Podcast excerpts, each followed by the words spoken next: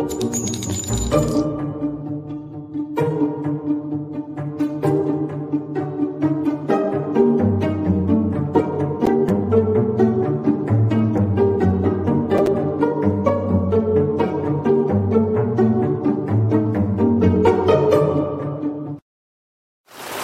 on Netflix, inspired by the unbelievable true story of a fake hitman, comes the new movie, Hitman, from Academy Award nominee Richard Linklater. At 96% certified fresh on Rotten Tomatoes, critics are calling Hitman a smart, sexy crime thriller with surprises at every turn.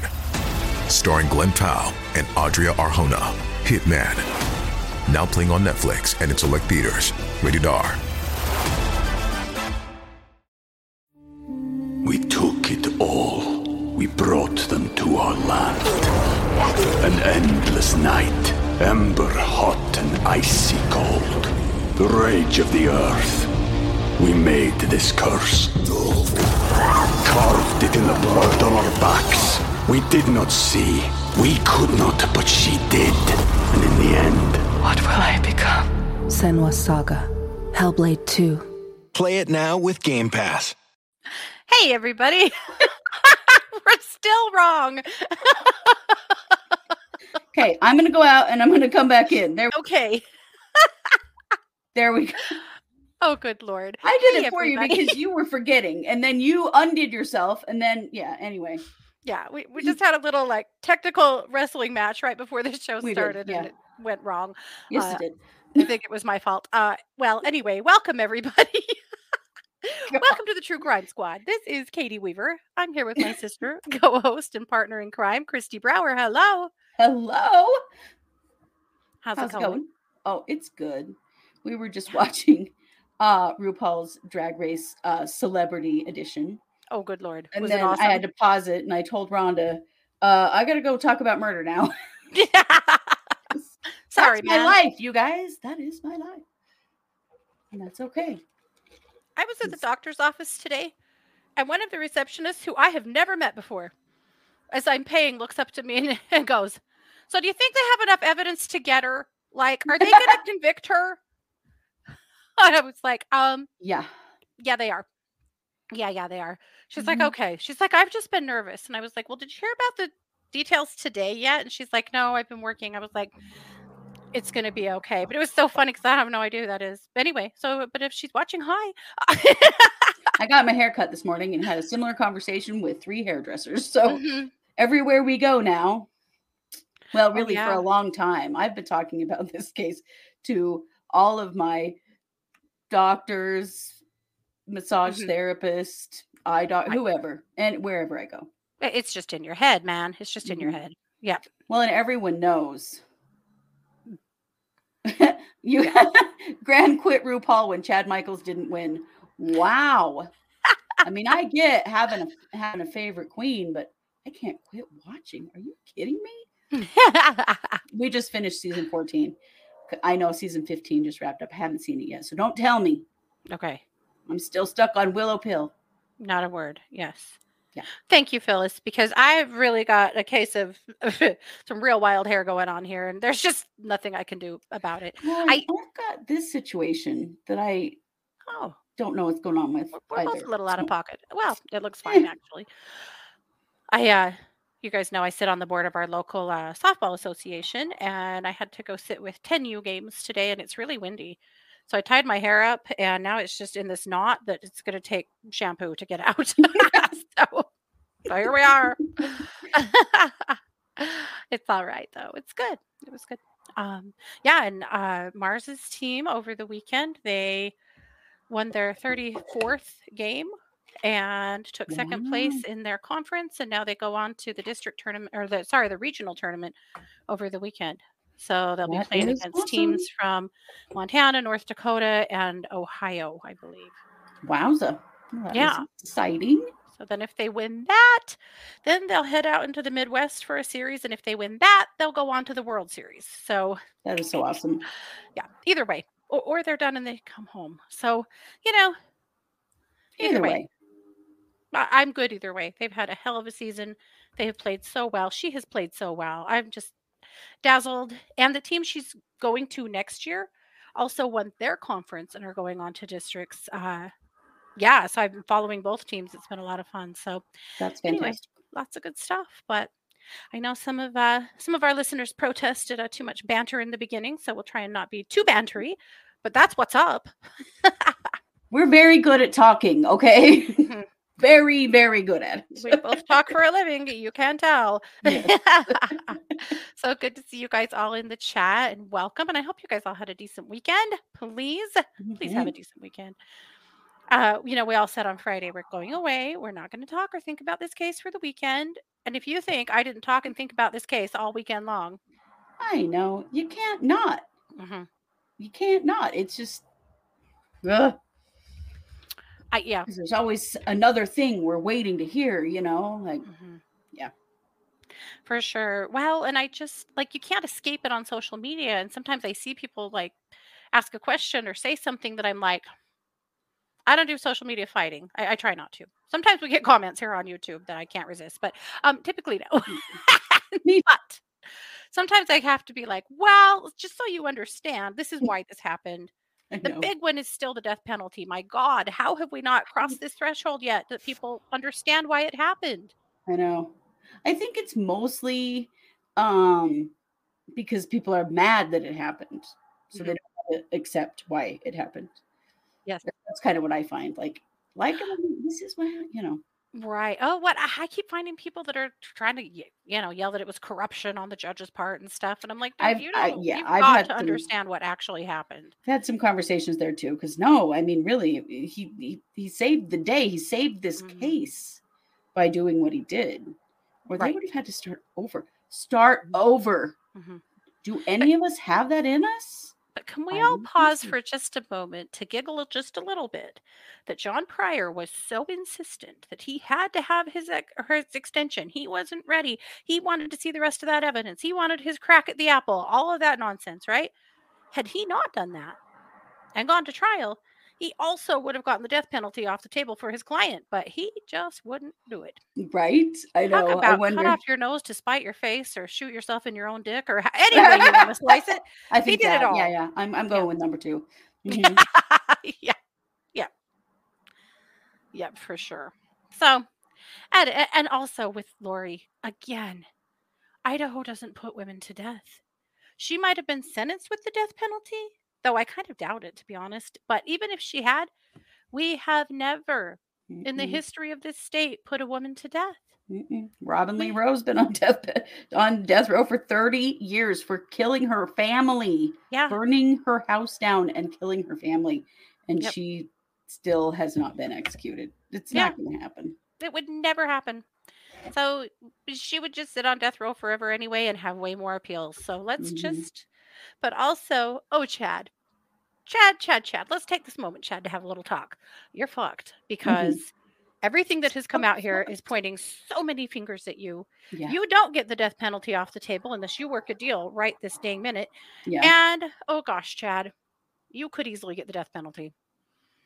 Yeah. He could. He could because Idaho does execute adult men and particularly adult men that are involved in children, murder of children. So, yeah. And the evidence about Tylee and the timing and dude, you are screwed.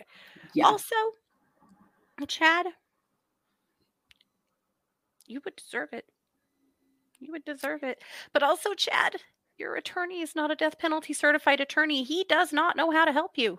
No. And he was going to death penalty certified attorney school. And then those attorneys got the death penalty dropped. So he's kind of screwed. He's missing that class now. He's still in murder attorney school, showing up at court nearly every day. But he's not in death penalty attorney school anymore because his class got canceled. So, yeah. I talked to somebody last week who told me that their cousin's boyfriend or something has been in jail at Fremont with Chatty Boy. Oh boy. And they said that he spends all of his time in his cell reading the scriptures and writing stuff. Oh, but that's pretty much all he does.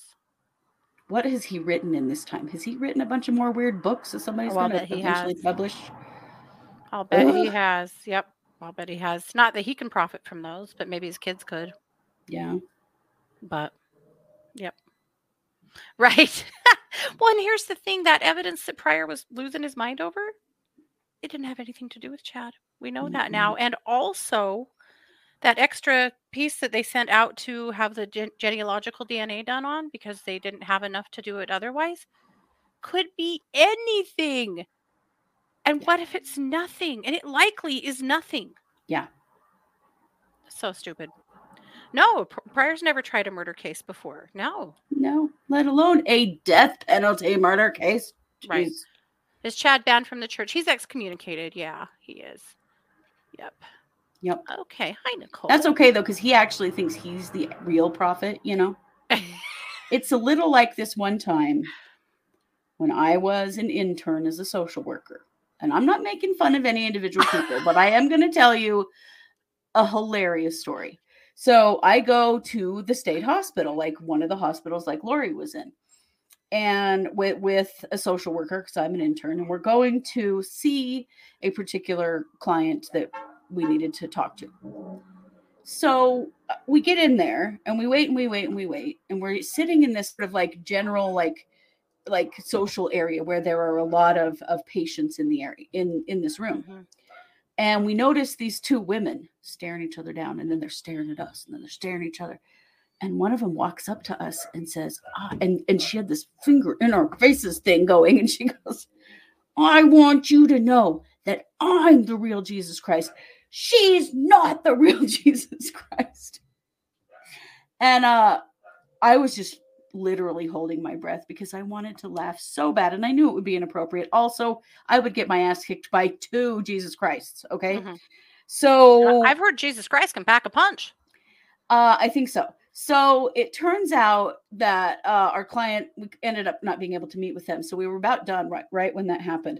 And so I am like biting my lip, holding my breath. We get out the doors, and you know, these are locked units. As soon as we get out the front door of that place, we both absolutely burst out laughing to tears because it was really funny.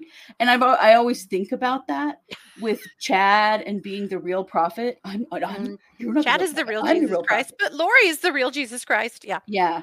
Yeah. That's kind of the same kind of thing. Mm-hmm. Chandra, it's a really good question. She said, can he and Lori exchange letters? And the answer is, we don't know. Here's what we know, though. Well, here's the thing. Typically, inmates can exchange letters if they are co-defendants or immediate family. So considering that they're married, and technically, well, they're not really, they're kind of co-defendants. They're co-conspirators, though. And I thought co-conspirators were not allowed any contact. Well, until their trials are over and they're convicted and in prison. So that's the question. No, they can't exchange letters now. Mm-mm. Sorry, I should have made that clear. No, they can't have any contact with each other currently. But once they're both convicted and in prison, it's possible that they can. Right. Yeah. After that, yeah. We'll see if they either of them try to get a divorce or I don't know. Yeah. I just don't know. Interesting. Well, we'll have to ask our legal friends to be certain. But that's what I looked it up a couple of times because we've been asked that several times.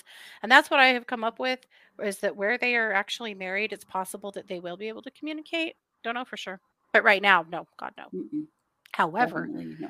I think Chad is done with Lori. I don't think Chad has any interest in talking to Lori. I think Chad has been done with Lori for, about 3 years now. Mm-hmm.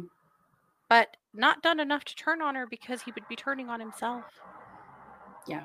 I don't think he can turn on her without implicating himself. Right? Like how would he possibly be able to do that? Mm-hmm. This is why, and you'd have to have been to this case close to the beginning. There was a big fight because Rob Wood, Prosecutor Wood, had a conversation with Summer Shiflet, Lori's sister, in Arizona.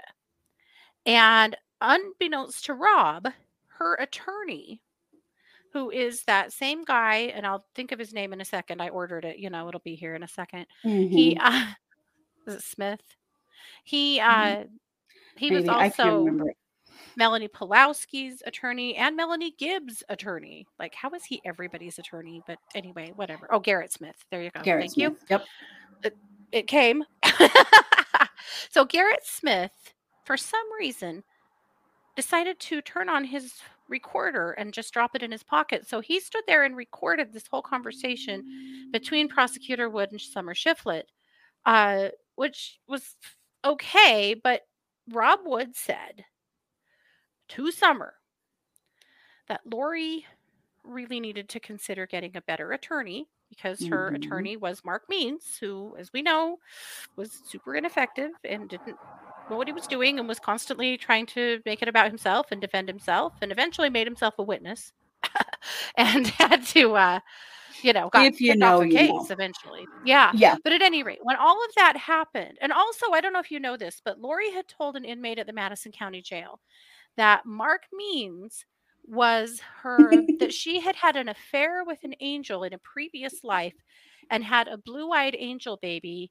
And that's who Mark Means was. He had come back to her in this life to defend her, her blue-eyed angel baby.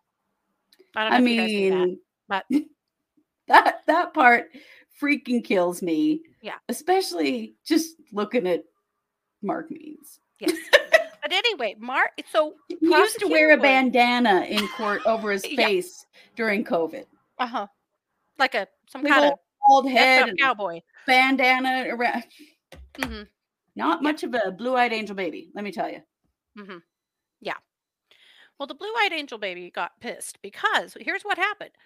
Prosecutor Wood told Summer Shiflet two things. He said, I think Lori needs to seriously consider getting a better attorney because she's super underrepresented right now, and Mark does not understand. He'd never even had a felony case before. I mean, come on. And now he's got a triple murder on his hands. Come on, bro. But anyhow... Yeah. The other thing he said was that he believed that Chad was the mastermind behind this stuff and that Lori had been seriously taken advantage of and manipulated, and that she needed to get a better attorney to help her figure out what to do. Yeah.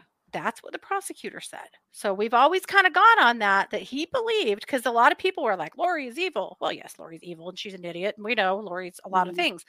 But he always believed that Chad was the guy who really... was the brains behind this.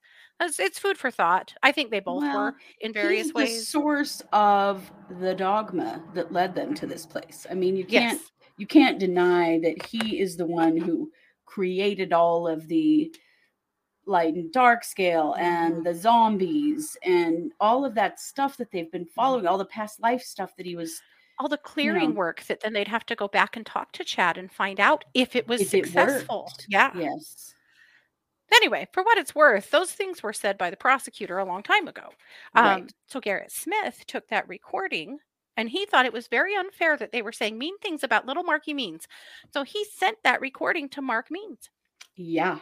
And Mark, flipped the fuck out and tried really hard to get the prosecutor thrown off the case for it. And basically, the judge was like, yeah, he doesn't like you. you know? And? Anyway, it went nowhere. No. Other than the judge said, that wasn't very cool for one attorney to record another and not tell them. Yeah. That was pretty fucked up. Mm-hmm. And Garrett Smith was like, well, of course, this is Garrett Smith who defamed Brandon Boudreaux so badly during Melanie and Brandon's divorce that Brandon came back and sued him and won for $12 million. Yeah.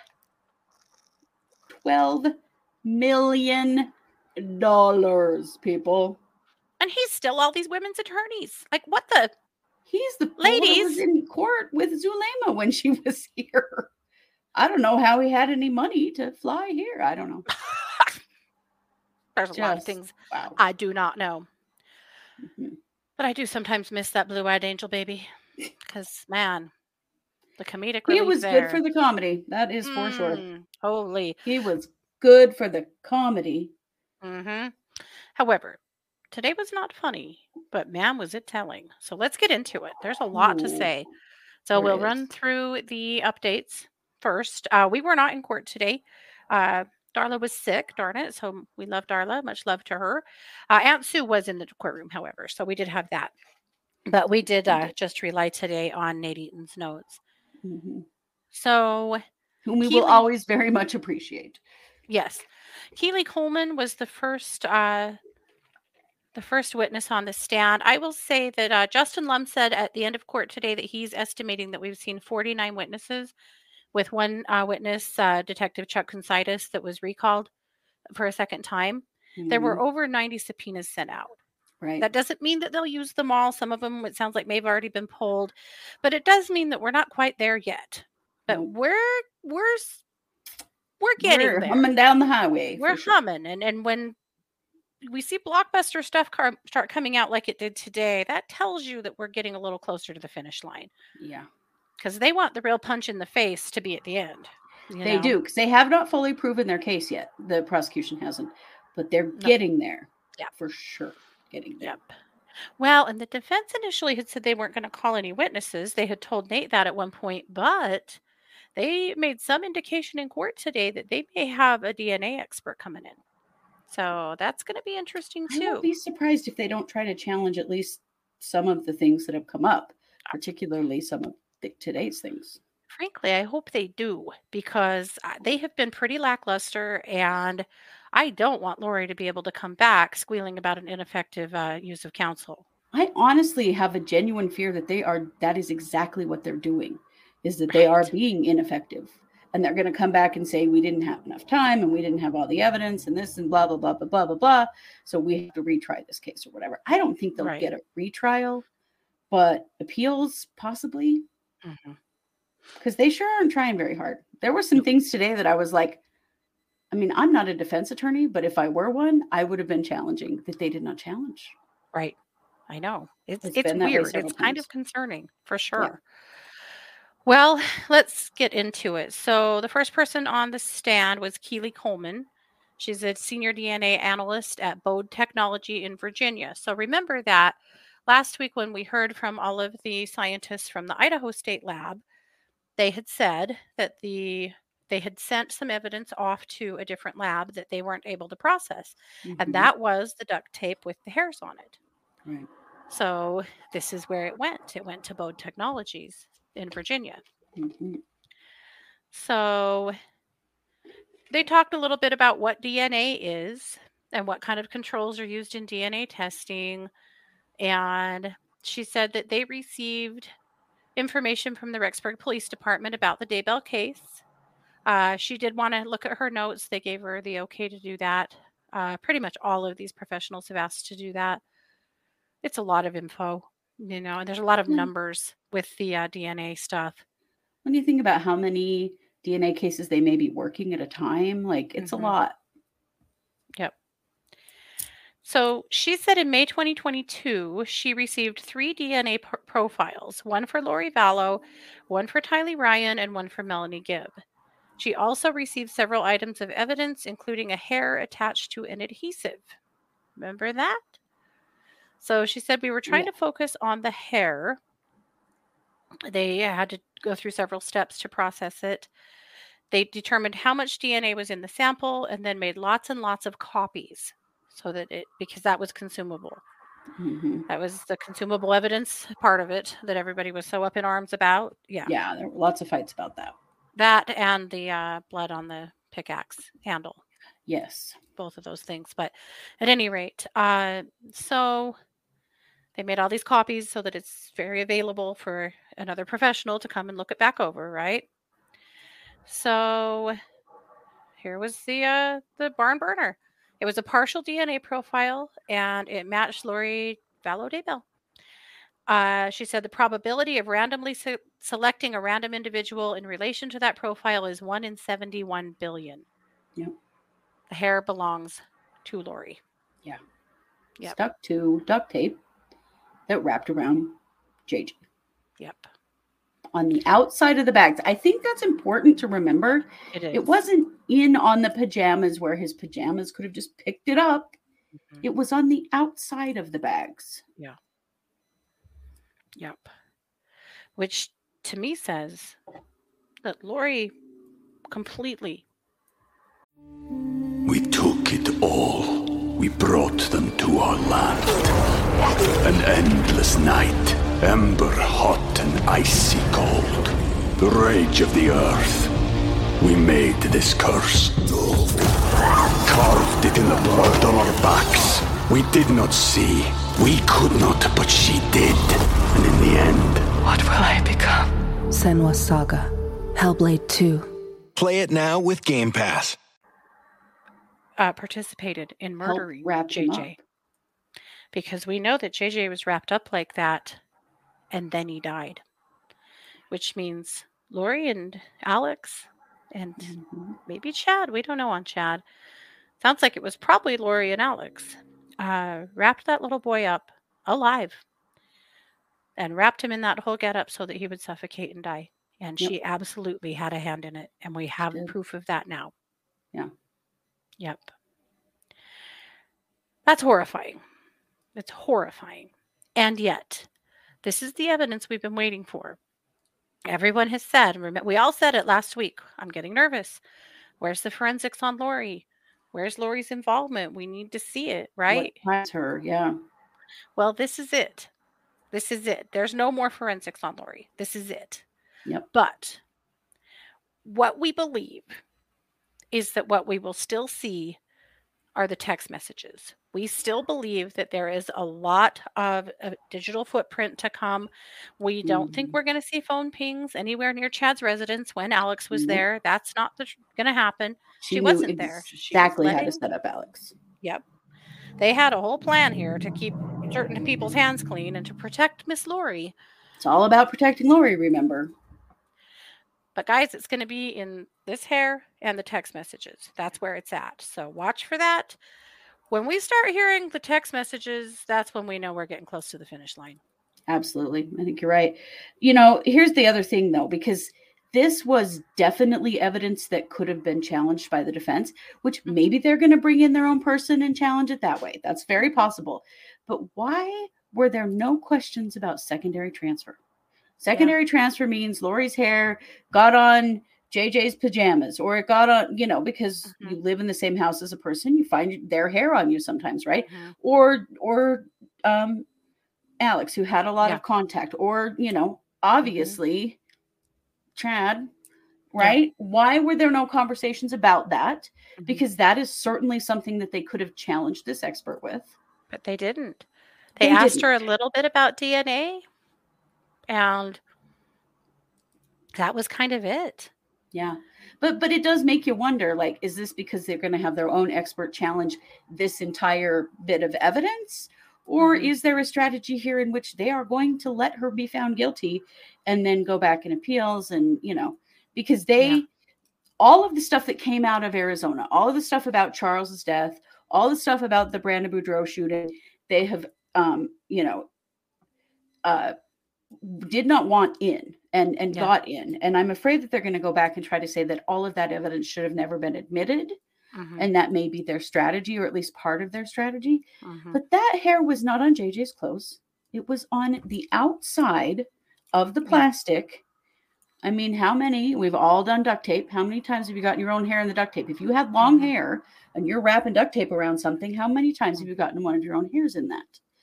We have literally been saying this since JJ was found. We have been saying this exact same thing for 3 years. The evidence that will convict is on that duct tape. It has to be. And it is. Because duct tape picks up evidence. I mean, that is a place that we've all done it. You know, you get it stuck on your hand. Your fingerprint is in the adhesive. You get your hair in it. Like that's such a universal thing to happen with using duct tape.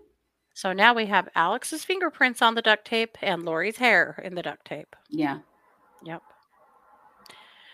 All right. The other thing, sorry, I just have one more soapbox about this. Yeah. That evidence is not evidence in a vacuum.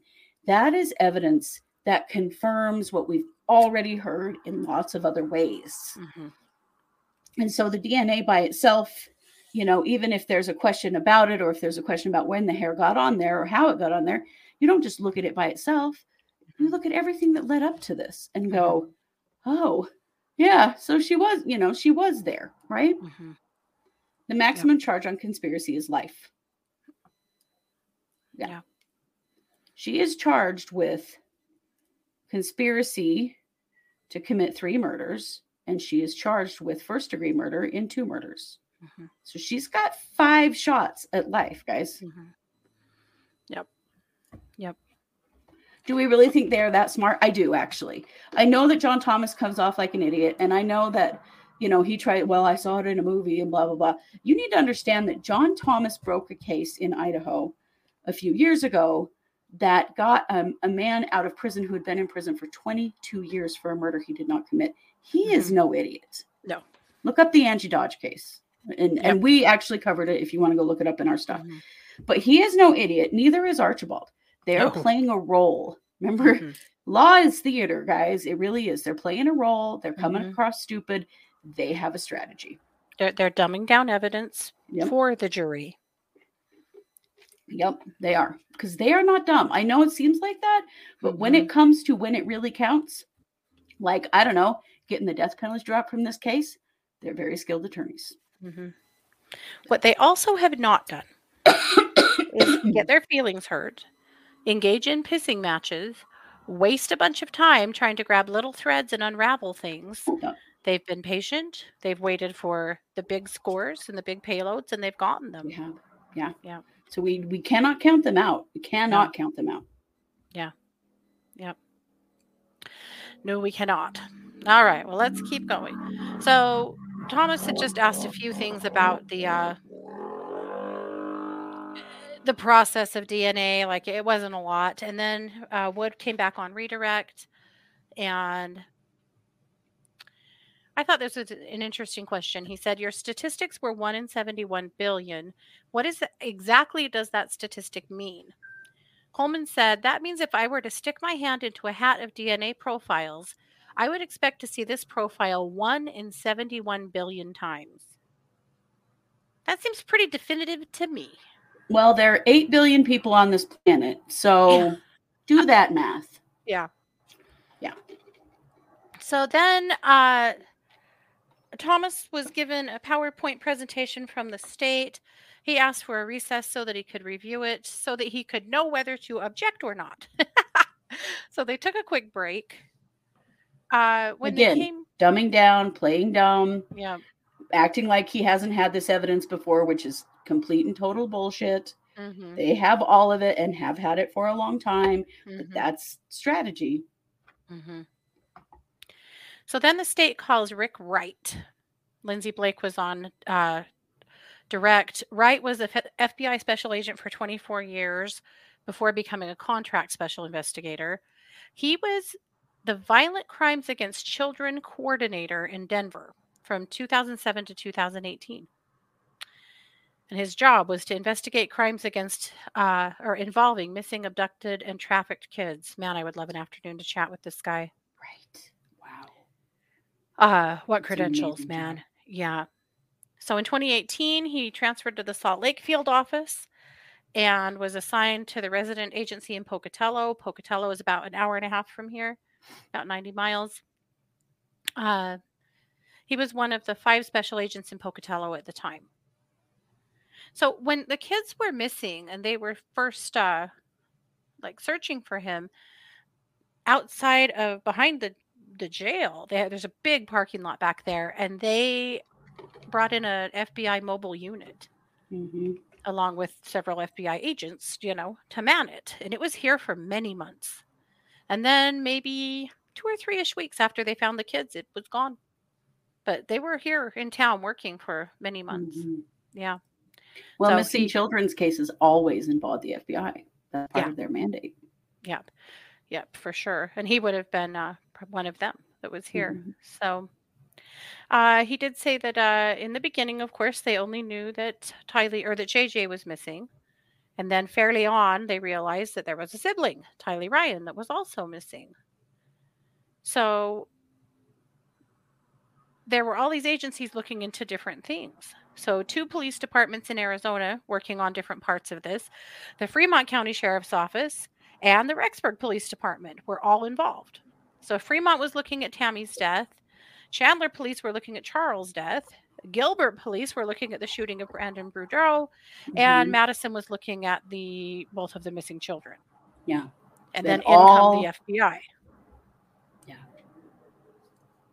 So this is where it got super interesting. Blake asks Wright if he met with Ian Pawlowski. Ding, ding, ding, ding, ding. Been waiting for his name to come up. Ian Pawlowski is married to Melanie Pawlowski, but understand, Ian Pawlowski and Melanie Pawlowski got married the same weekend that Alex and Zulema did. Yeah. That was right around Thanksgiving of 2018. Mm-hmm. And they had only known each other for a couple of months at best. Yeah. Because Melanie also is, you know, kind of a little known fact. It never gets talked about. But Melanie also had rented a townhome in the same complex where Lori and Alex were. She had one too, right by Lori. She did. And she met Ian there. Ian was very recently separated from his wife, or very recently divorced from his wife. Ian had some domestic violence charges here in town. Mm-hmm. And there had been some big issues in that family. And at any rate, those two somehow met up and became a thing. And so, you know, supposed to be part of that 144,000. Everybody needed to be married. So they took off to Vegas and got married the same weekend that Zulema and Alex did. Strangely, because again, this is where things really go off the rails for Mormonism. Because Mormons don't, true blue Mormons don't usually elope. No. And they usually get married in the temple. Yeah. So I've always found that interesting. Like that was not. But these couples weren't qualified to get married in the temple. No, they weren't. Yeah. No. So, but you know, they were all ascending to greater heights and didn't need to follow the rules anymore. So pretty interesting. And who knows? I had thought that maybe Chad was going to do a sealing on them, you know, to kind of take it upon himself to do the thing. Yeah. Yeah. Yes. So at any rate, so Ian Pawlowski, this gets interesting. We've been begging. I still hope Ian gets on the stand. I was really glad to hear his name today. So after they got married, kind of before and then after, he starts hearing all of this nonsense from Melanie about all of their beliefs and from Chad and Lori's beliefs. And he starts realizing, holy shit, I have married into a complete nest of snakes. Yeah. And so he goes and talks to the police and says, hey, this stuff is going down. These kids are missing. Like, I'm super uncomfy. Mm-hmm. Wisely. Yeah. So he goes and talks to the police. After the conversation, Wright said his conversation or his concern for the kids' safety increased. Oh, yeah, it should have. Mm-hmm. And it did. The police knew from the get-go the kids were gone. They'll say that now. They knew from the get-go the kids were deceased. It was just about finding them. Yeah. He was asked to consensually record some conversations that he was a part of. So he did. Yeah. So he actually wore a device from the Rexburg Police Department. They have copies of those conversations, and damn it, I wanted to hear those. I know. I don't know if we ever will, or if they're just using his information, if we'll ever hear from Ian himself on the stand. I know. If we don't, we will be able to request those later in public records requests. But I would love to have heard some of that. But at any rate, then he talked about Agent Nick Balance, who we heard from last week, who testified earlier. He said when records would come in from various phones that we requested from the carriers, they would go to him for analysis, and he was feeding information to us to give us potential avenues of investigation. So are you hearing that? They were tracking their phones and what they were doing with them in real time. Yeah. And, you know, keying into things that were interesting or concerning. Yeah. And this is December 2019. Yeah. Yep. So then they start going through this whole slideshow. It was the same thing that was given to Thomas, and talking about different people's cell phone activity. And they're really just replaying all of that cell phone activity from Alex's. I'm not going to go through it again. We've been through this several times. But this is Alex from being at his unit in the complex or at Lori's, being out at Chad's house, you know, on the key dates that we know about, being at the shooting range on the key dates that we know about, and basically really tracking Alex. Man, he left quite the footprint. He did, but he's the only one who did.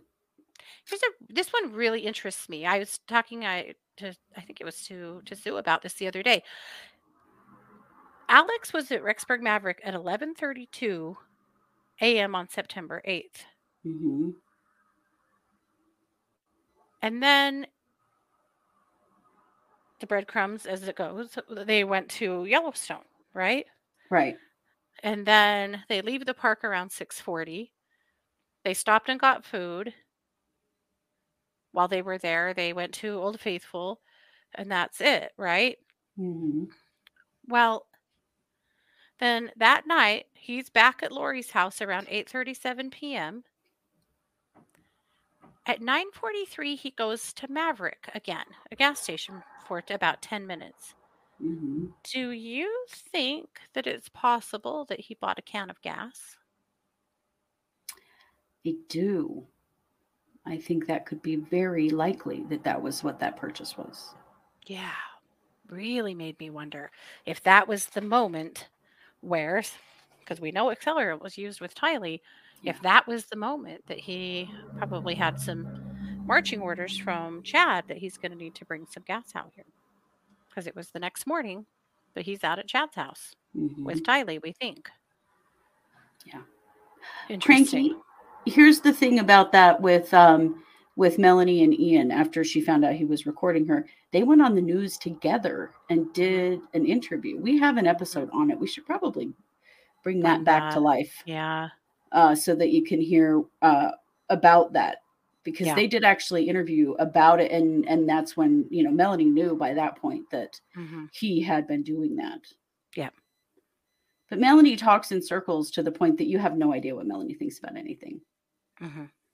You think Melanie Gibb is hard to listen to, or her kind of husband. Melanie Pawlowski is word salad. Oh yeah. Oh yeah. Yeah, I'll bet you that's exactly what that was. Because yeah, why? And there's a Maverick not very far from where those townhouses were, mm-hmm. where they were living. Yep. Yep. That's what I'm thinking. So, but that night, Alex did something totally different than what he normally does. It looks like he was typically at Lori's in the evenings until around midnight-ish, and then he'd go home. Yeah. Well, that night, he was at Lori's house from 2:42 a.m. to 8:49 a.m. in the middle of the night. It was the only time that he was tracked in that apartment between the hours of midnight and 6 a.m. And that, I think, is pretty telling. Yeah, because that's likely when Tylee was killed. Yep. And they had quite a few data points there at 4:37 a.m., 4:39 a.m., 4:41 a.m., 5:14 a.m., yada, yada, yada. Yeah. But he was at Lori's house all night, the night that Tylee was killed. But he got there around 2:42 a.m. Yeah. So were we ambushing Tylee in bed? Mm-hmm. It really makes you wonder if they also pinned Tylee down and suffocated her. I know, I really do question that. Mm-hmm. Yeah. So then, of course, as we know, then that morning, there's lots of data points showing him out at Chad's house. And then we know by 11:45 a.m., he's coming back into Rexburg and stops at Del Taco for 10 minutes. I can never eat at Del Taco again, ever. No. And I used to like them. I can't. Like, they did those horrible things to Tylee. And then he goes to Del Taco for lunch. What? Yep. Ugh. Awful. Lori, why are we not hearing any incriminating texts between Lori and Alexander or Chad? Those are coming, my friend. Don't you worry. They exist, and they are coming. Yep, they are coming. Yep. So I'm going to say, you know, we heard a lot of stuff last week about Alex's pings that made us think that he was there not as long as, that he was only there a few minutes. But that's not what was said today. Yeah. Yeah. Today, they said numerous data points were recorded between 9:15 a.m. and 9:45 a.m. at the Daybell residence. By 11:45 a.m., the device is traveling southbound and returns to Rexburg. There were four major data points Wright observed during the time that Alex was at the Daybell property. A data point appears at the shed at 9:21 a.m. with a 6-meter radius margin of error. At 9:22 a.m., there's a data point at a gate into the property. It's on that side where the blacktop driveway is. They're out to the back of the property. Mm-hmm. No quality data points are received until 9:39 a.m. Another data point is received at 10:57 a.m., which kind of takes me back to where we had been before last week. Right. That he was at that property for a couple of hours. He was. So he at least helped with some of it, but it took way more than a couple of hours to do what they did to her body. Oh, yeah. Especially as ineptly as they did it. Mm-hmm.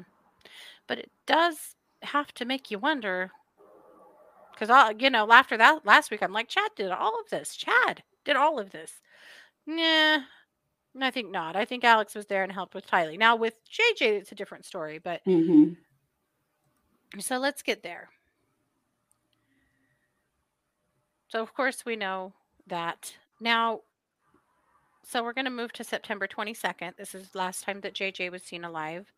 Right. Alex went back and forth between Lori's apartment and his apartment a few times between 4:29 p.m. and 12:11 a.m.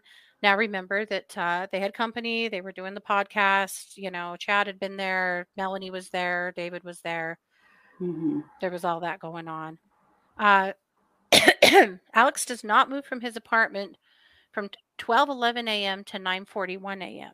Mm-hmm. At 9:41 a.m., the device travels from his apartment to Chad Daybell's home. It arrives at 9:55. By 10:12, so about 20 minutes, he departs the residence southbound and goes to Lori's apartment and stays there for an hour. Yeah. So, two data points were recorded on, you know, near the pond. And of course, that's why they looked there for JJ and found him. Right. So, as we know, JJ was found by the pond and Tylee was found by the fire pit. A couple of interesting things. Alex visited Dan's Window Tinting in Rexburg on September 23rd for 5 minutes. Then he visited it twice on September 25th. They think that, it sounds like they think that he had the windows of the Jeep tinted. Mm-hmm. To make it a little harder to, you know, see who was in it. Mm-hmm. The use of the Jeep, I guess they didn't bank on what good friends Brandon and Charles were. Yeah. Where did Lori say Tylee was that night? So Lori had told Melanie Gibb and David Warwick that Tylee was in college. So here in Rexburg, there is a university. It's called BYU Idaho, and it's a Mormon college. And she told them that Tylee was going to college and that she was living on campus. Mm-hmm. Ludicrous, because Tylee was 16 and couldn't have been living on campus. No, definitely not. And they did have someone from the college earlier in this trial testify that she had never applied or been a student or anything. No, nothing. It's just a big lie. Yeah. So anyway, so I thought that was interesting about the window tint. Mm-hmm. So after Lori and Alex abandoned their Rexburg apartments, the property managers found two cell phones in Alex's unit, which, of course, the police took custody of. And mm-hmm. they were ones that they'd been purchasing at Walmart. They'd been buying burner phones at Walmart. Yep. Chad had done that, too. Mm-hmm. So they moved to admit the Walmart phone receipts into evidence. And Thomas objected to that. I don't know why. It was overruled. It was more nonsense, but... On September 30th, Alex's device was in Lori's apartment. On October 1st and 2nd, it's in Alex's apartment the whole time. On October 3rd, Alex's device is back in Lori's apartment for the first time since September 30th. Data points on his phone are recorded at the Sportsman's, the gun club. We talked about the gun club on Friday. Then he went to Walmart and then back to the gun club. I'm guessing he went for more ammo or another gun, right, or something. I mean, he only had 46 guns. Right. Well, he did a lot of, he spent a lot of time at shooting ranges, like a scary amount of time at shooting ranges. He was clearly prepping for things. Didn't help. He was still a terrible shot. Yeah. Then he visited the gun range again on September 26th and September 27th. On October 7th, he visited multiple gun ranges. Multiple gun ranges in one day. And then on December 8th, he visited two gun ranges. Now, Tammy was shot at in her driveway on October 9th. So he was prepping for the final over there, going to a bunch of different ranges and shooting to try to get, you know, to be a better shot. Right. Yeah. What was the deal with the trip to Yellowstone, Lori? I don't know. Right? I don't know. I think, well, and it was a weird trip. They didn't leave until like almost noon. And they were back home by like 8 o'clock at night. And it's a 2-hour drive to Yellowstone. So they didn't spend very much time in Yellowstone. They like just went to Old Faithful. Pretty much. And which then is they stopped and ate at a barbecue place in West Yellowstone. A good hour probably too. I mean, yeah, it wasn't much of a trip. No, it really wasn't. And, you know, to if you've ever, well, you know, you guys don't live here, so you don't know. But if you, you know, if you're going to drive and go take the day in Yellowstone, because we literally live where you can go do a day trip. Sure. You leave first thing in the morning and you get home well after dark so that you get as much daylight in the park as possible and visit as many places as possible. It's really weird that they just did like the one day. And it does seem like, was this sort of a goodbye thing, or was it to kind of keep the kids from being suspicious that, oh, they're going to do this family thing? Maybe they're back to acting normal again. It's odd. Well, like Craig, you said it, were they scoping out a way to have an accident? Right, which is possible. Totally, but you can understand how many millions of people visit Yellowstone in a year.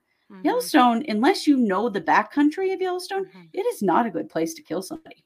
Well, unless you know the backcountry. You're not going to be alone. You know, and you're certainly not going to be alone at Old Faithful. There are zillions of people there.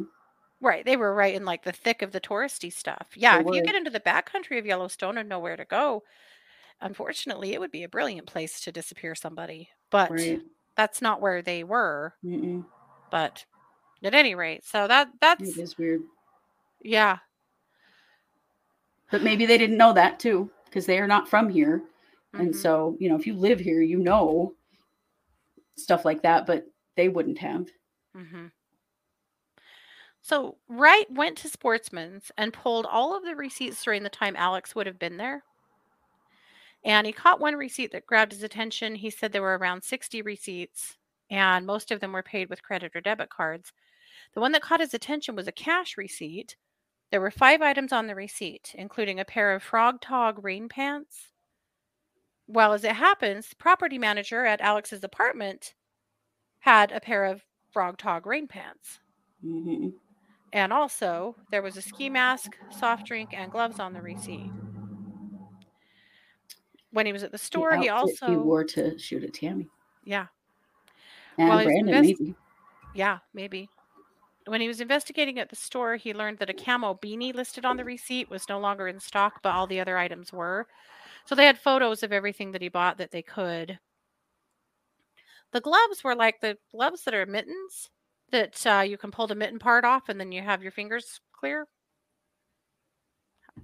I don't know why. That was a weird choice to me. I'm not sure if that means anything, but then they see an image of a 3-hole ski mask that he did purchase. Not the actual one, but a picture of one.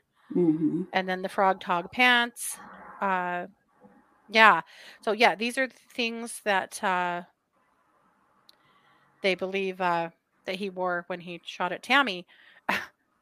This search on the Homer J. Maximus account, he searched for Frog Tog sizing for pants. So, they're his pants, I mean. Yeah. What size of pants do I wear? Yeah. So, on October 9th, his device leaves Sportsman's at 4:12. Travels north on Ammon in the vicinity of Chad's house. It doesn't stop, but drives by and continues on U.S. Highway 20. Then the driver turns around and drives past the Daybell home again before returning to Alex's apartment at 5:16 p.m. Then the device remains at the apartment until 11:28 the next day. Then they show a canal that's behind Chad's house. And they said the road there is fairly narrow and there's no shoulder. He was looking for a possible location where a person could have gone, or if there was a vehicle nearby that could have parked, like a getaway vehicle, right? There's not really a place for a vehicle, he said, but right near where this canal is, there's a little pull-off that would fit one vehicle. So they weren't sure if he had maybe parked somewhere a little closer than they initially thought. Mm-hmm. When he bought the cell phones at Walmart, he bought one on October 8th, but didn't activate it until October 9th. Then 10 messages were sent between this device and Chad between 7:13 and 10:30. Alex's other phone was recorded staying at his apartment that entire night. It was the new phone that he was using to text Chad. They get burner phones, but then they're using them and still getting tracked on them. Okay, Jan. Doesn't seem like it helped you much. Right. All right. So, however, the cell phone carrier did not keep the text messages and nothing was able to be traced from the new phone. So they don't know what was said. Then they go to lunch. When they come back from lunch, on October 16th, the device associated with Alex left Lori's apartment and went to the Comfort Inn in Hurricane, Utah. Hurricane, Utah is not too far out of St. George, Utah. Yeah, it's quite near. And it's Hurricane. Just Hurricane, that's right. That's so how they say it. I don't know why. Right, it looks like Hurricane, but okay. So he went to Hurricane that night, and then the next day drove into Las Vegas to the airport. And then on the 18th, it went back to Rexburg. Lori had flown from Las Vegas to Hawaii on October 17th. Right. So he was couriering her. Mm-hmm. Then they had a map explaining his device on October 18th. It was at Chick-fil-A in Idaho Falls. Then it was at the Salem LDS Church near Chad's house from 10:07 to 10:45 p.m. Then from 10:45 to 10:53 p.m. without any data. And then the next data point is near U.S. Highway 20 at 11:53. Yeah. The device does not go back to Alex's apartment. Rather, it goes to the Hilton Garden Inn in Idaho Falls. This was the night that Tammy died. So after whatever time he was there, they were in... he went to a hotel 30 miles away. Like, is that more of their attempts to be tricky? I guess. I don't know. Unless... I don't know. That one is weird, but it does make me think that this was just an attempt to throw off the police. It didn't work, but no, real confused about that.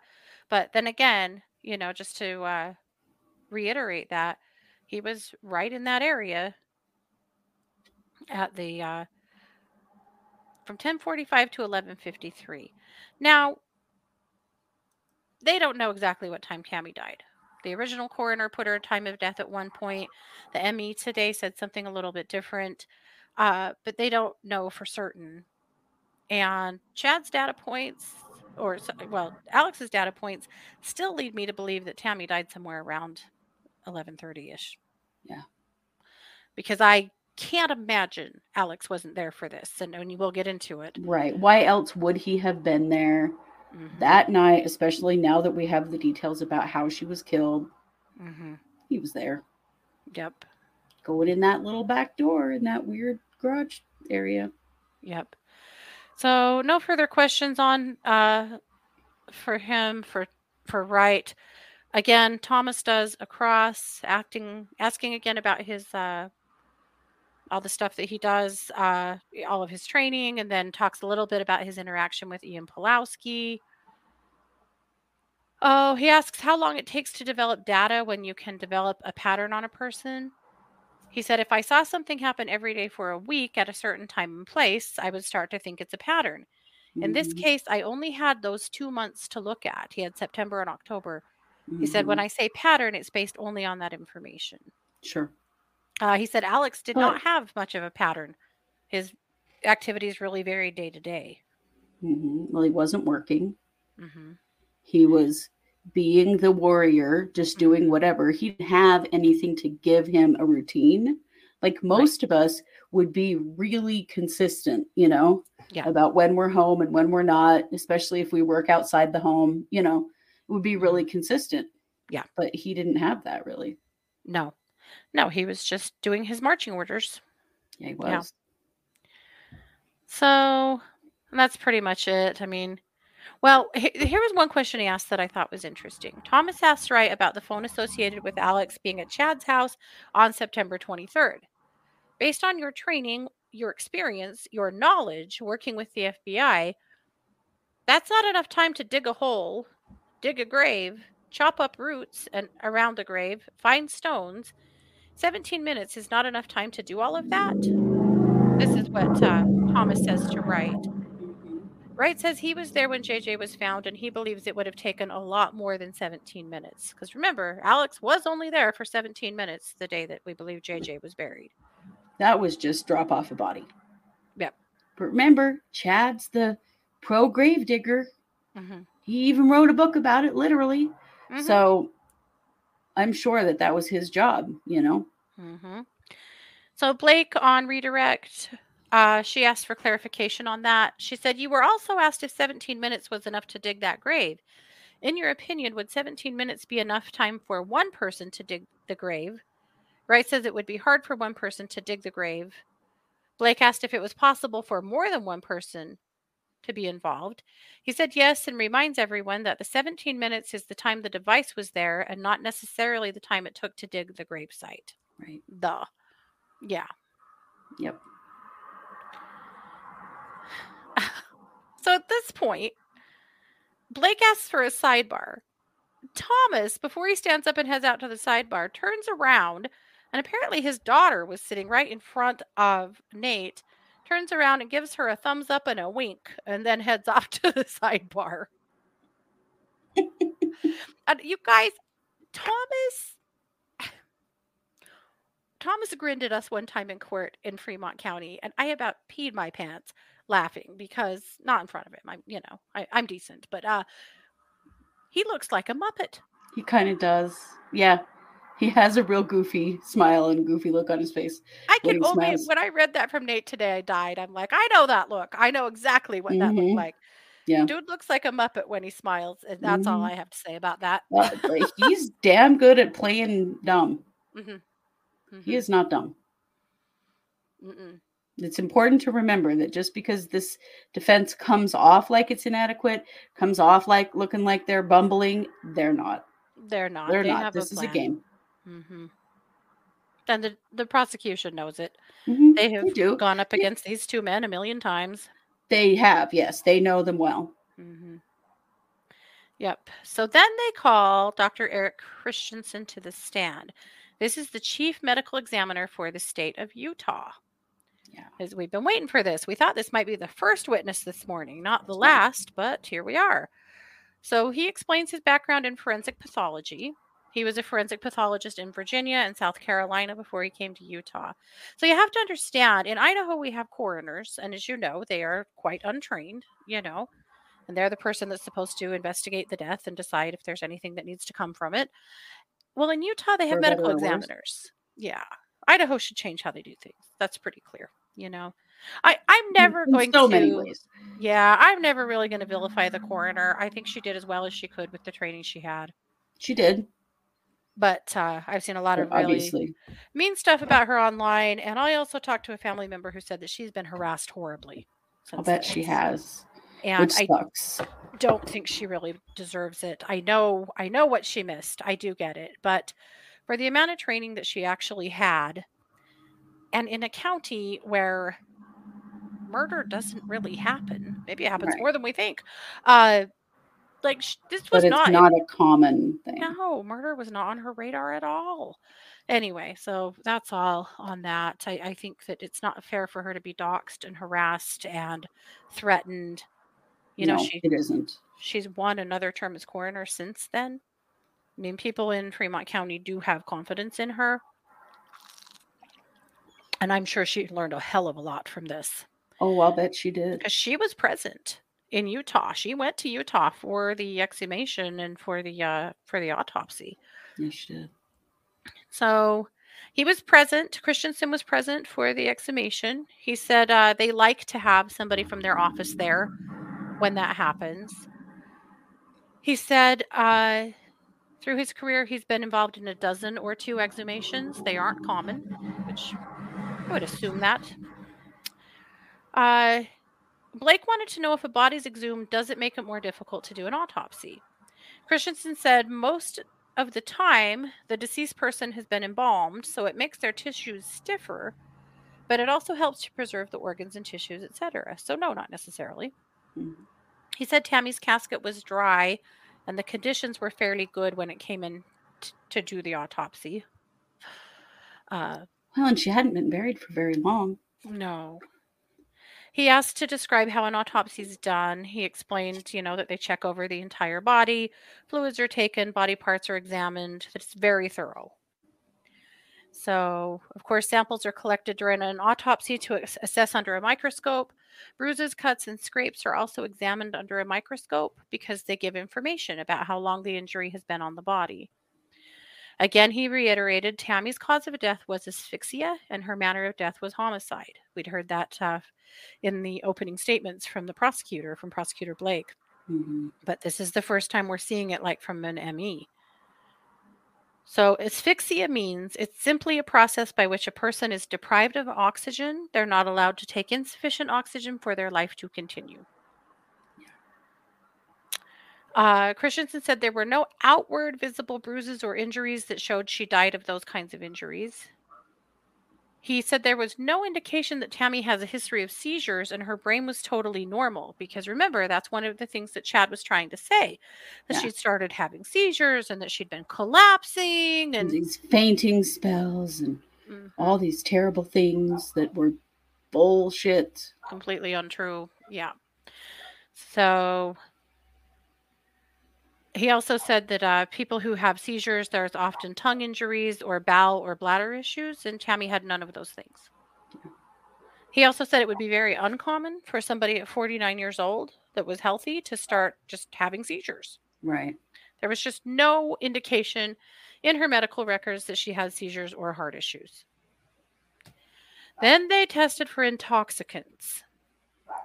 Blake asked if that meant poisons. He said, yes, that includes that. He said they tested for hundreds of intoxicants, illicit drugs, over-the-counter medications, insecticides, cyanide, heavy metals, phosphate positions, nerve agents. Nothing was found. Yep.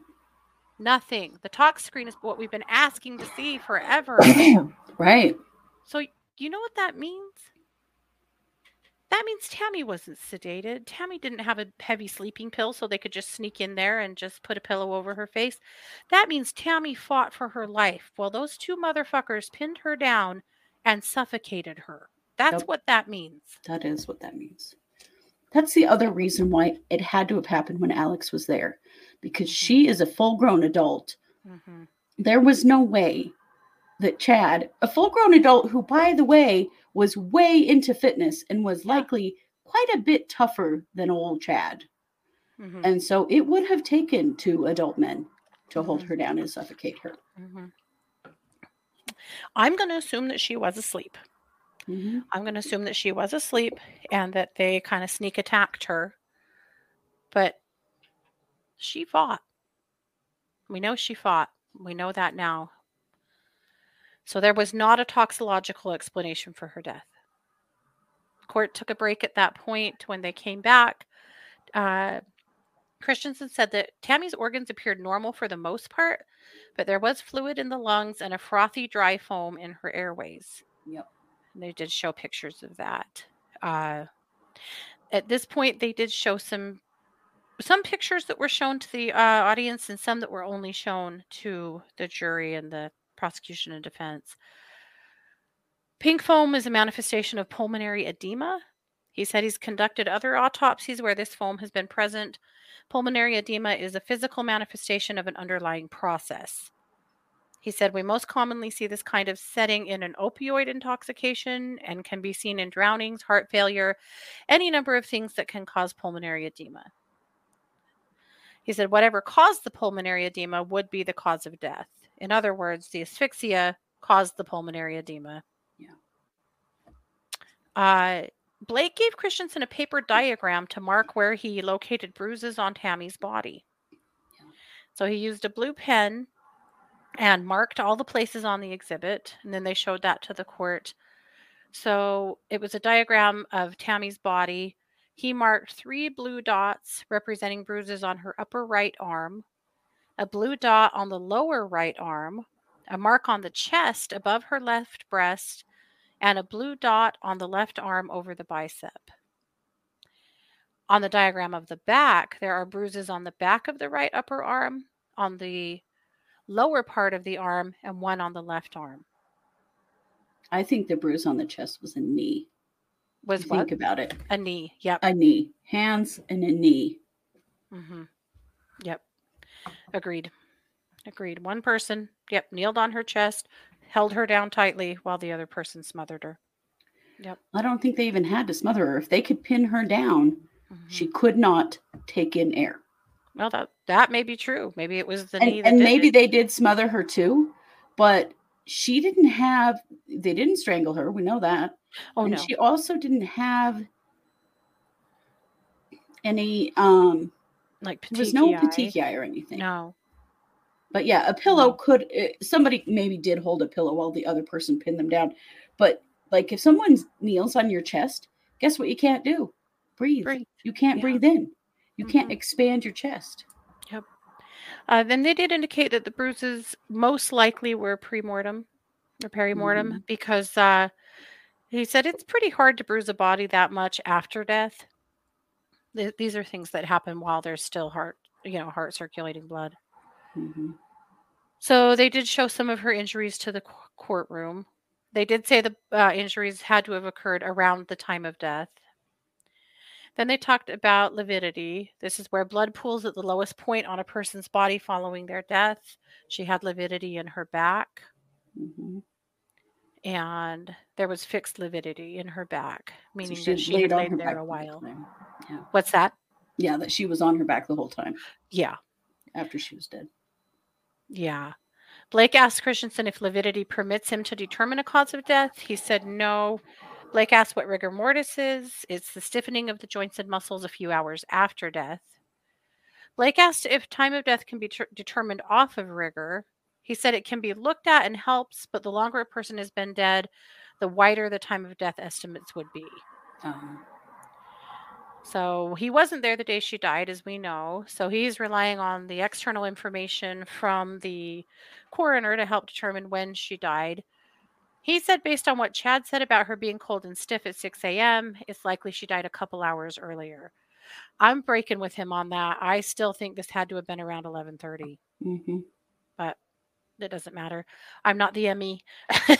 But Right. But, I mean, obviously, this had to have been a two-person job. There is no way that Chad himself could have done that without Garth hearing.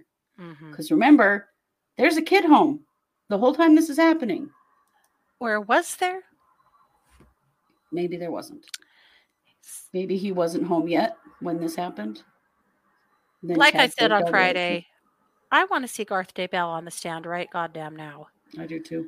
I want to hear what he has to say. Mm-hmm. You know, he had said, somebody made a point, I'm sorry, I can't remember which one of you was, but had commented on one of our posts today about this, saying they wonder if the person who threw up in the bathroom was actually Chad after killing Tammy. Mm-hmm. And if that's what Garth thought was his mom throwing up in the bathroom. Right. If maybe he heard someone throwing up and it was actually Chad and he said, oh, don't come in. Mom's sick. She's throwing up. She's not dressed. Don't come in here, or something along those lines. If maybe someone did throw up and maybe it was Chad. Yeah, I think that's very likely. Mm-hmm. Because if you hear somebody throwing up, I mean. Yep. So people in the courtroom said Lori did not look at the monitor that showed Tammy's bruises, showed her autopsy photos. Of course, she kept her head down, keeping her little notes.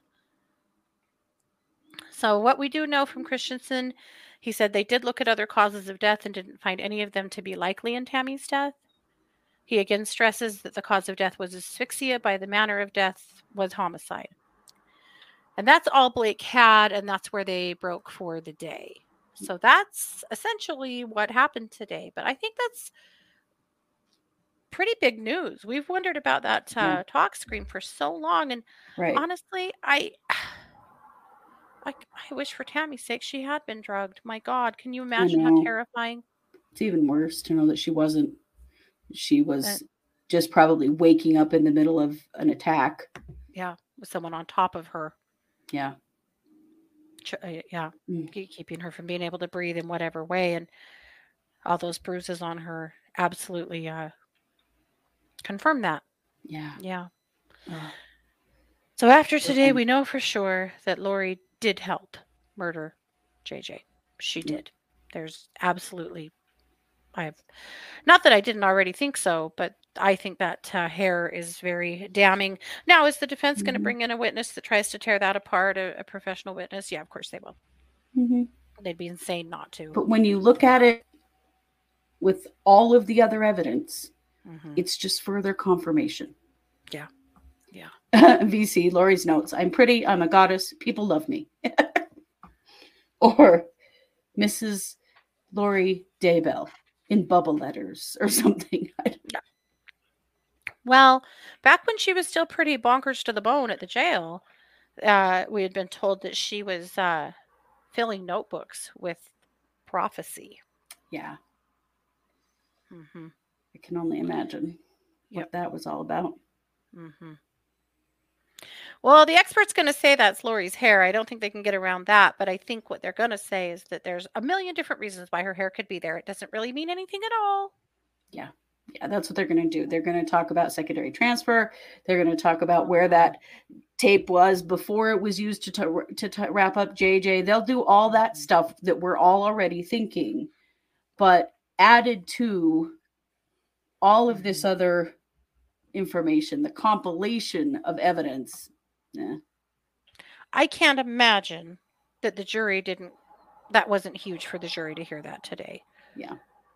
I can't imagine there wasn't a collective, oh my God, you know? Yeah.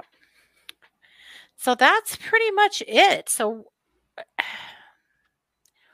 we don't know where they're going from here. They keep breaking up, the technical stuff with less sciencey stuff, less technical stuff. I'm still hoping we hear from Garth. I'm still hoping that we hear from Ian. I'm still hoping we hear from Melanie Pawlowski. I'm still hoping that we hear from Natalie Pawlowski. Who else? Yeah. I don't know at this point, except for the experts that the cell phone experts, again, whoever has the text messages. Yep. That'll be more FBI, I think.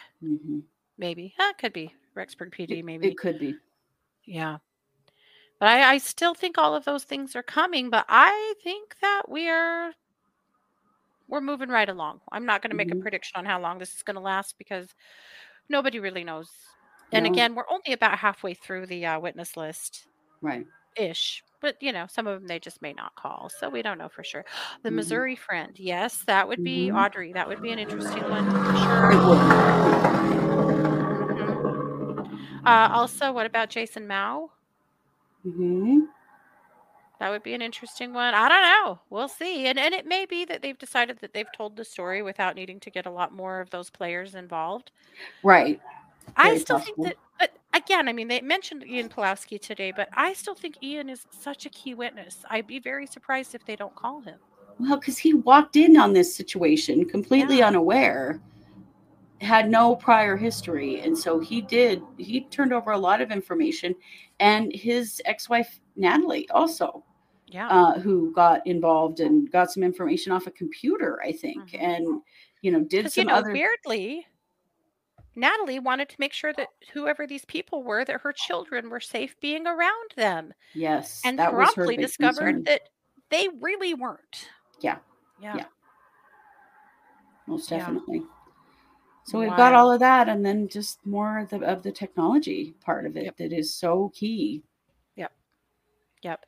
So yeah, plenty more to come this week. It'll be a very interesting week.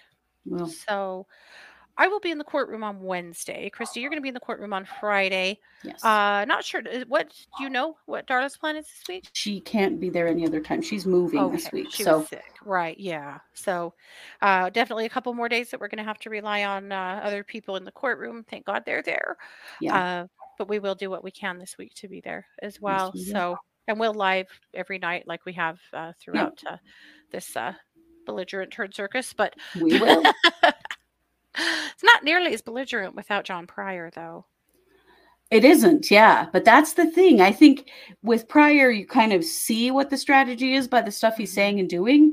I think that John Thomas and Jim Archibald are different because we're not seeing what their strategy is so much, except for the playing dumb, I think, is to play to the jury and is also to give the impression that they're incompetent when we know for a fact that they are not. Well, and to dumb down the information. I mean, if you're on this jury, let's say you're on this jury, you're not a true crimer. You don't watch CSI. None of us are getting on these juries. You're hearing a lot of terms that you don't know anything about. Breaking them down into small bites is really, really important. Yeah, for sure. Well, you guys, thank you. If you want to support us, you can do so over at truecrimesquad.com. Many of you had. We appreciate you so much. And don't feel like you have to. You guys are amazing. But we do really appreciate you being here with us. Absolutely. Yep. So we'll be keeping a close eye on things tomorrow. We'll be back for a live tomorrow night, and we will go from there. And happy May, by the way. Yeah. May 1st. Yeah. This year's almost halfway done. How? I don't know. Not really, but I mean, but we're kind of getting there. Yeah. Anyway. Also, of course, on the 5th, there is a hearing for Chad. Yeah. Status it's happening conference. In that same Ada County courtroom. So will the public be allowed to attend? I would assume so. We'll see. So it's been open to the public all along, so I don't know why not. But. Well, that's going to be interesting because what are they going to do? Are they finally going to schedule this? Or then will they have to schedule a scheduling hearing? They may. It's tedious, but I'd really like to know when Chad's trial is. Yeah. Prosecutor would probably like to know too. I would imagine. Yeah, Nicole said, I can't wait to hear the BS that comes out of Chad's case. My God. Can you imagine? Oh, boy. Chad's an idiot. Just an idiot to not plead guilty now and get this over with. Well, I am sure that his defense team is watching very closely to what's happening. And that's why they're in court all day, every day, and doing what they're doing, because this is giving them a very good idea of whether or not they go to trial or not. Yeah. Yep. This is my concern here, because I think from the outside looking in, it's really easy to look at it and go, this dude should plead. I mean, come on, look at all of this evidence. It makes him look so culpable, so guilty. His lawyer has a lot of hubris. He is very arrogant. Well, he's about as arrogant as Chad is. Yes, he is. That day in the courtroom in Fremont where Archibald had filed a motion for asking the court if Chad and Lori could have a sit-down meeting together with their attorneys to talk strategy. And that's an extremely unusual request. They aren't allowed to have any contact, obviously, because they're co-conspirators. But he said that they were talking to Lori about potentially taking a plea. And she didn't want to do it without talking it out with her husband. So he said, I really just want my client to be able to have a conversation with her husband. Yeah. Okay, so that's their premise. Sitting, 10 feet from them is Chad and Pryor. And Pryor hops up on his pedestal to pontificate, all puffed up about discuss strategy. I'm not talking strategy. I have a strategy. He absolutely threw them under the bus. It was so rude and shocking. Clearly, Thomas and Archibald weren't expecting it. No one was expecting it. We were all just kind of dumbfounded looking at him with his red freaking face, you know? Oh, yeah. It was vicious. It was a real, ain't nobody's going to tell me how to try my case. Yeah. And the resting toad face just looked straight forward the whole time. He never looked at Lori. No. He never broke, his character at all. No. But that day I went, Chad doesn't stand a chance because his lawyer is making decisions based on his own ego. Yeah. Most definitely. Yeah. That was very clear that day.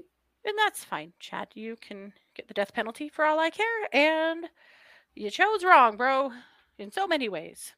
So that's it, guys. We better go. Everybody's probably ready to go to bed or have a glass of wine or do something. Mm-hmm. Thank you. All righty, guys. We'll be back tomorrow night. Take care of yourselves, please. This has been yet another production of the True Crime Squad. Bye, everybody.